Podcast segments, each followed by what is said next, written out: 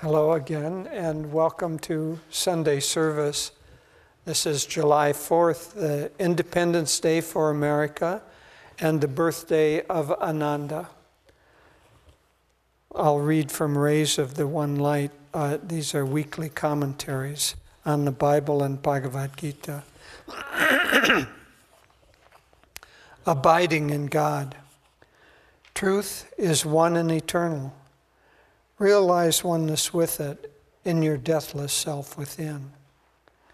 The following commentary is based on the teachings of Paramahansa Yogananda. Yogananda often emphasized, more often to his disciples than to the general public, but also to everyone generally, for it was a universal teaching, the importance of attunement. For divine understanding cannot be created, it must be perceived.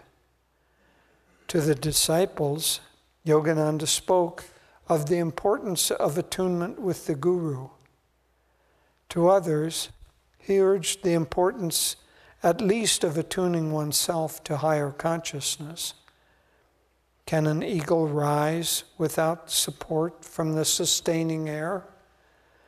Jesus Christ said in the Gospel of St. John, chapter 15, I am the vine, ye are the branches. He that abideth in me, and I in him, the same shall bringeth forth much fruit, for without me ye can do nothing. If a man abideth not in me, he is cast forth as a branch and is withered and men gather them and cast them into the fire, and they are burned. If ye abide in me, and my words abide in you, you shall ask what you will, and it shall be done unto you. Herein is my Father glorified, that ye bear much fruit. So shall ye be my disciples. How can we abide in him? Jesus says, If my words abide in you. By words, he meant not only his spoken words, but his vibrations, his consciousness, of which the words are only an expression.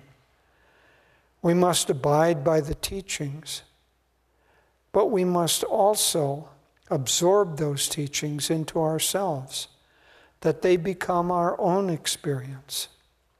For disciples of this path, the more in their hearts they live consciously in the presence of the Masters, the more they will find the divine presence living within them.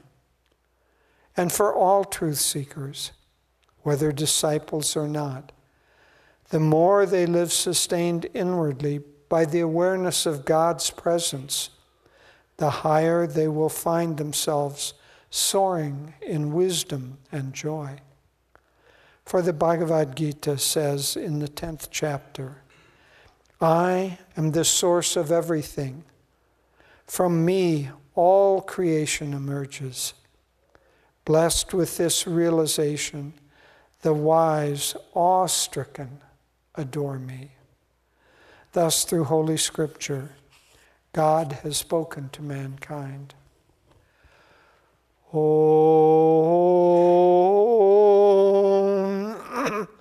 Om, Om.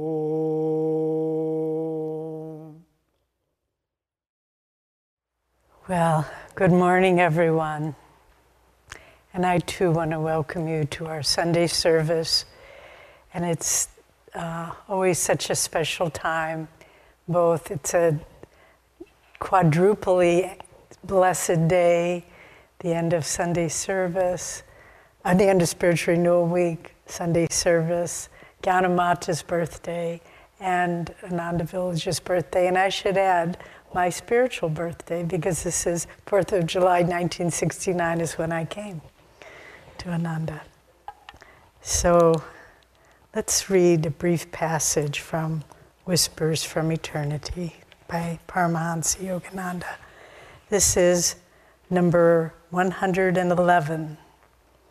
Demand to find God at any time, anywhere.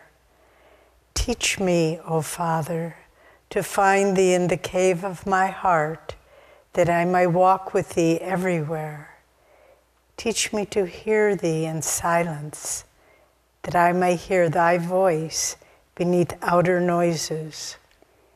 Teach me to find Thee in inner peace, that I may be with Thee calmly in the midst of outer tumult, hubbub or silence, tumult or peace. I care not, so long as Thou wilt teach me to find Thee anywhere at any time. So, this is such a beautiful passage that we have this week from the Bible and the Gita, and it's so appropriate for the end of Spiritual Renewal Week and for Ananda's birthday. Because really, what we've been talking about all week in many different ways, and I still hear the beautiful music and the beautiful inspiration from devoted souls reverberating in this room, little whispers from eternity, and all the talks that Swami gave and the teachings Master brought us, they're all with us. But it speaks of the Christ uses the image of the, bran- the branch coming off the vine. The vine is God, Guru, and we are but the branches. And this is what gives our life power and purpose and meaning and fulfillment that connection with the greater reality the vine and the branch. And in the reading, Swami makes two very important points, and I want to delve into these a little deeper. The first one is that it's not enough to hear lectures, it's not enough to read books, but you must absorb them into yourself. You must experience, experience them personally. And if we do this, then that's where the attunement comes. People can quote all sorts of scriptures.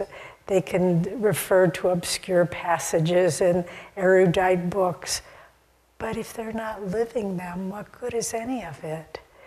There's a beautiful story from the life of St. Francis of Assisi, one of the great, great saints of Christianity. And Master called him his patron saint. And he, Master actually visited Assisi when he was in Europe, uh, 1935 36. And he said, um, on the little forest pass of Lerimo, many of us have been there, he said, well, he said, I felt Christ everywhere in Assisi, but on the little forest paths of Lerimo, I felt him, I saw him walking by my side. And St. Francis was a saint of humility, of renunciation, of joy, of total self offering. And he, he really gave a new birth to the Catholic Church, which at that time had fallen into, like perhaps present times, had fallen into rigidity, uh, power, bureaucracy, and the inspiration was gone. And this simple little monk, simple little young man with such love for God, he returned the spirit of Christ to that church. And at a certain point in his life, um, he, was, he would wander from town to town begging. All he had were his little threadbare robes, a little begging bowl. But he had a Bible, and he would read the words of his beloved Christ every day, every evening. And one day in his wanderings, he spied along the side of the road an old beggar woman. She was broken down, her body was old, and she no longer could work. And she, her, she could barely see, but she kind of heard someone walking by on the road not realizing that he had nothing more than she did. And she said to him, Sir, can you give me something? And Francis looked at what he had, and all he had was his baking bowl and his Bible.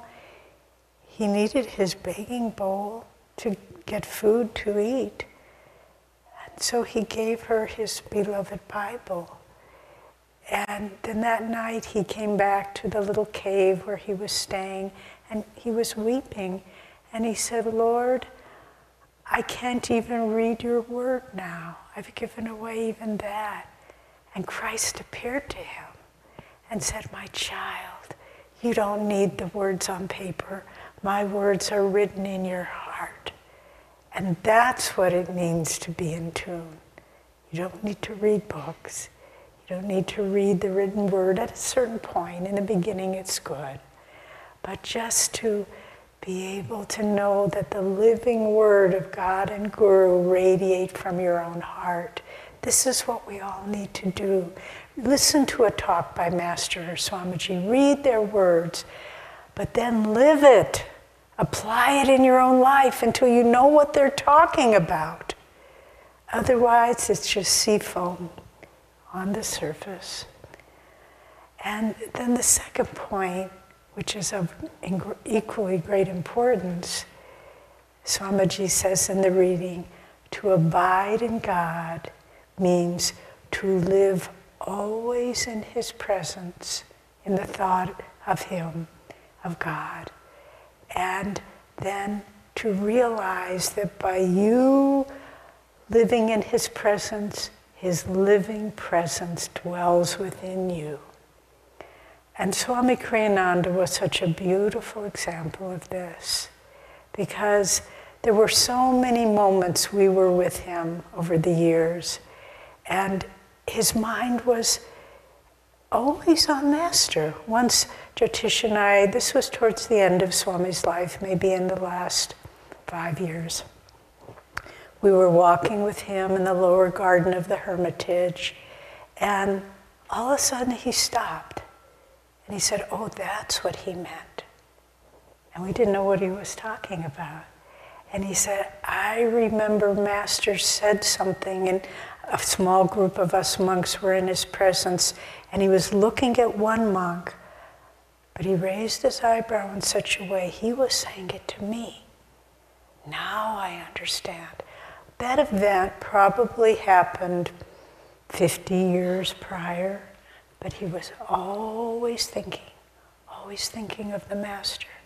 And that's why Master was able to flow through him through his music, through his books, through his uh, lectures, through his divine love for all of us, and through building communities. I remember some years ago, there was a spiritual teacher from India who was visiting, and we were showing him around. And of course, people are always impressed when they come to Ananda. And I think really it's not what they see with their eyes, it's what they feel, but they don't realize that just at first. And this man, this spiritual teacher, a very fine, fine man, has a big following. He walked around and he, he said, Ah, oh, what a lot of tapasya Swami Kriyananda has done to create this place. And that was true on one level. Because indeed, Swami was a total life offering and sacrifice to create Ananda. But another visitor came a few years ago, maybe 10 years ago. His name was Swami Shankarananda. He He's again from India, but he was part of our lineage. He was a disciple of a direct disciple of Sri Yukteswar, and he has a beautiful Kriya Yoga ashram up in Rishikesh. And Swami Shankarananda understood it more deeply. He looked around and looked around and he said, I don't understand how Swami Kriyananda could have done this. And then he paused and he said, Oh, yes, I do understand. He didn't do it, but his guru through him did it. And that's the point we need to understand that it's when our minds are always with God, then the Master can act through us and miracles can happen. That Ananda exists is a miracle. And if our little branch were not connected to the vine, as it said in that reading from the Bible, it would have been cut off long ago and burnt up. But look what has happened here at Ananda. Just to, since we're celebrating our 52nd anniversary, let's look at some of the things. I mean, there was, of course, the fire that we talk about all the time, 1976, but at that, just if to, for, to kind of put it in context, everything burnt down. We had no insurance. We had no income source. We had no place to live. A few people still, their houses weren't affected, but the vast majority of us had nothing. And still we persisted. We just didn't miss a beat. We just kept, and once we were in the rebuilding phase, there was a, a young man who was a skilled carpenter, Bindu, who just passed away. Bindu, may your soul feel God's blessings. He was an old man by this time. And we were rebuilding, and we were unskilled. We didn't know what we were doing to rebuild these homes. And at the end of the day, we had to tear out, we were further behind them when we started because we had to tear out everything they'd done. And Bindu just said, let's remember, we're not building houses, we're building character. And that's what it was. We were building strength and purpose, and we persisted. And I don't know how we survived, really. I mean, we had I don't know how we bought food. I don't know how we, I really don't, because there was no money, there was no place to live, but we persisted. And then you roll the clock a little bit forward, forward. We come to 1990, and Ananda's hit with a terrible lawsuit on copyright issues and to try to pull our name down and besmirch Swamiji. And this went on for 12 years and millions of dollars this cost.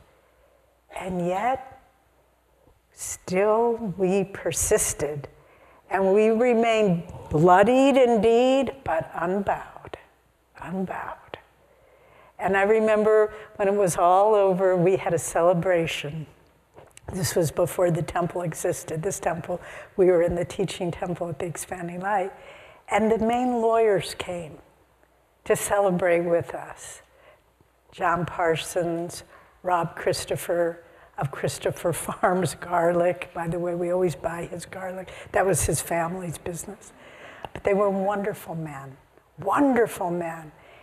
And those two particularly, they were crying. I've never seen, can you imagine lawyers crying? But there they were. And John Parsons, who became a very dear friend, is a very dear friend, he wrote the beautiful book about the lawsuit, The Fight for Religious Freedom.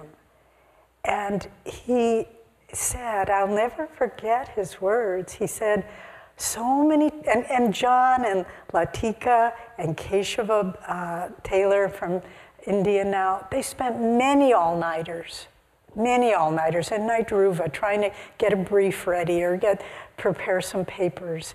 And John said at this celebration, he said, There were so many times when I lost heart, where I thought, How can we keep fighting this battle? They have so much more money than we do, they have so much more, many more lawyers than we do. And John said, But I would just, I would look in the eyes of the Ananda people, and I knew we could win. And he said, I expected at certain points that all this would be gone it would be rolled over and plowed up. But still we persisted. And here we are today.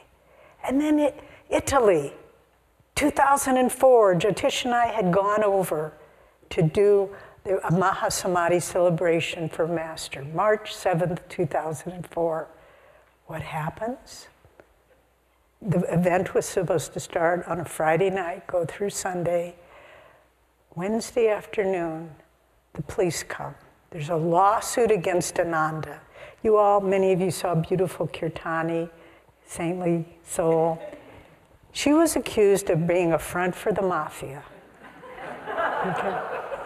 We were accused of income tax evasion, which was not true, and the Karma Yoga program, which they have here, we have her, was accused of being a slave labor camp. So this is what we were fighting against. And to make it worse, they arrested Kirtani, Shivani, Anand, Gitanjali, the head of their choir. They were put in literally a dungeon, a medieval Italian prison. And they were trying to scare us. And people were saying, oh, we can't, the event was not scheduled at Assisi, it was scheduled uh, in a beautiful big hotel in downtown Assisi, so many people could come. And people were saying, oh, we can't do the event, we can't do the event, you know, it's too blah, blah, blah, blah, blah. And we just held ourselves. And Jyotish and I said, we'll teach all the classes, we'll sing in the choir because there's nobody else. We will do this event no matter what. And I'll never forget one of the highlights of my life. We were standing on the stage, the choir was behind us. We were about to start giving Sunday service, and our beloved friend Nandini comes running on the stage and she said, They've been released, they've been released from prison. And the choir, I'm getting goosebumps as I tell this, the choir all broke out into the song, Brave Are the People That Lived in These Hills. And we just sang it and sang it. And then we went out in the street because they were driving them by in police cars to go back to Assisi because they were still under house arrest. Because, you know, Kirtani might have been a front for the mafia. so, and we went out on either side of the street that they were, and they were driving by this hotel, and we sang, Brave are the people as they drove by. We persisted still. And then we come to move forward 2020 India. The pandemic hits 2020 and 21 with a vengeance. And all of our leaders are trying to give support and strength and energy to their people. And it's not a joke. Many, many of our people, a part of Ananda, either relatives or friends or close ones, passed away. Many lost their jobs and had no income source. But our people held their ground as we saw Diana speak yesterday. She said, I, people were saying, Diana said yesterday, people were saying to me, Why don't you go back to America where it's safe? Diana and Jaya are the co directors of Ananda India. And Diana said, Why would I want to leave India? I am in the light. I am connected to the vine. I am, the, I am a branch off the vine. I am in the light. Where else would I need to go? Why would I need to go? And so they are persisting. And here we are today, speaking all this week about the road ahead. But looking at our history, don't you know? Can't you see? We have nothing to fear. No matter what happens, we will persist because we are the branch and the vine is sustaining us. All that's sustaining us is that vine. I hate to break it to you, but it's not unemployment, it's not small business loans, it's the vine that's sustaining us. And that's what's feeding outward. And we need to remember always that what's the fruit of the vine? The grape. And what does the grape represent according to our teachings? Divine love. That's the, the vine the little branch that Ananda is. And we are the little grapes, the little bubbles of joy, the little bubbles of divine love. And that's, in that sense, that's what we have to offer the world that sweetness, that divine love, that beautiful harvest of the vine, that divine love. And so, Ananda, we all know it means bliss. This is the fruit. This is where we live. God has given us, through Master and Swami, to live in Ananda. Whether you live in one of our communities, in our virtual community, or just sympathetic in your heart, we live in Ananda. And the more we can remember that, the more the future becomes, the road ahead becomes a shining pathway to all we are seeking, past all darkness, past all suffering, past all regrets and guilt of the past, but just that shining light of Ananda. And this is where we will abide forever if we remember our little tendril coming from the vine of God and Guru. God bless you.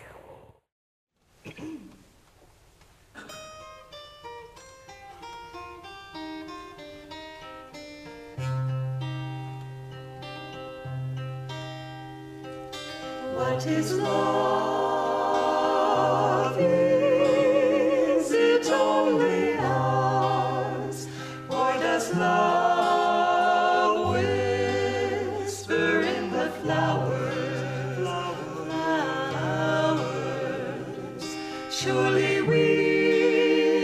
Children of this world, could not love by our own powers.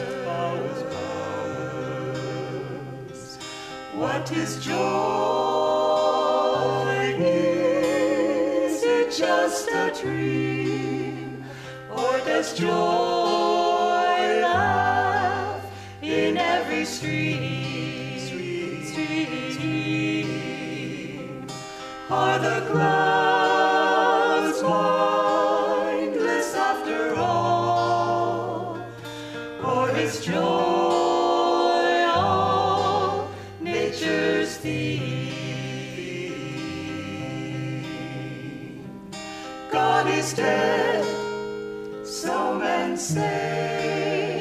Can't they see all life's display? Not a church finds him as its own.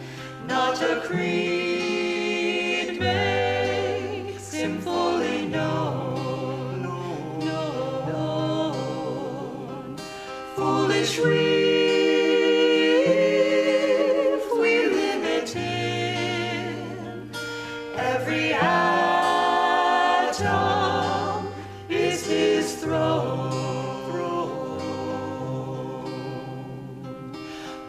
Is love? Is it only ours? Or does love whisper in the flowers? Flowers. Surely we, children of this world, could not love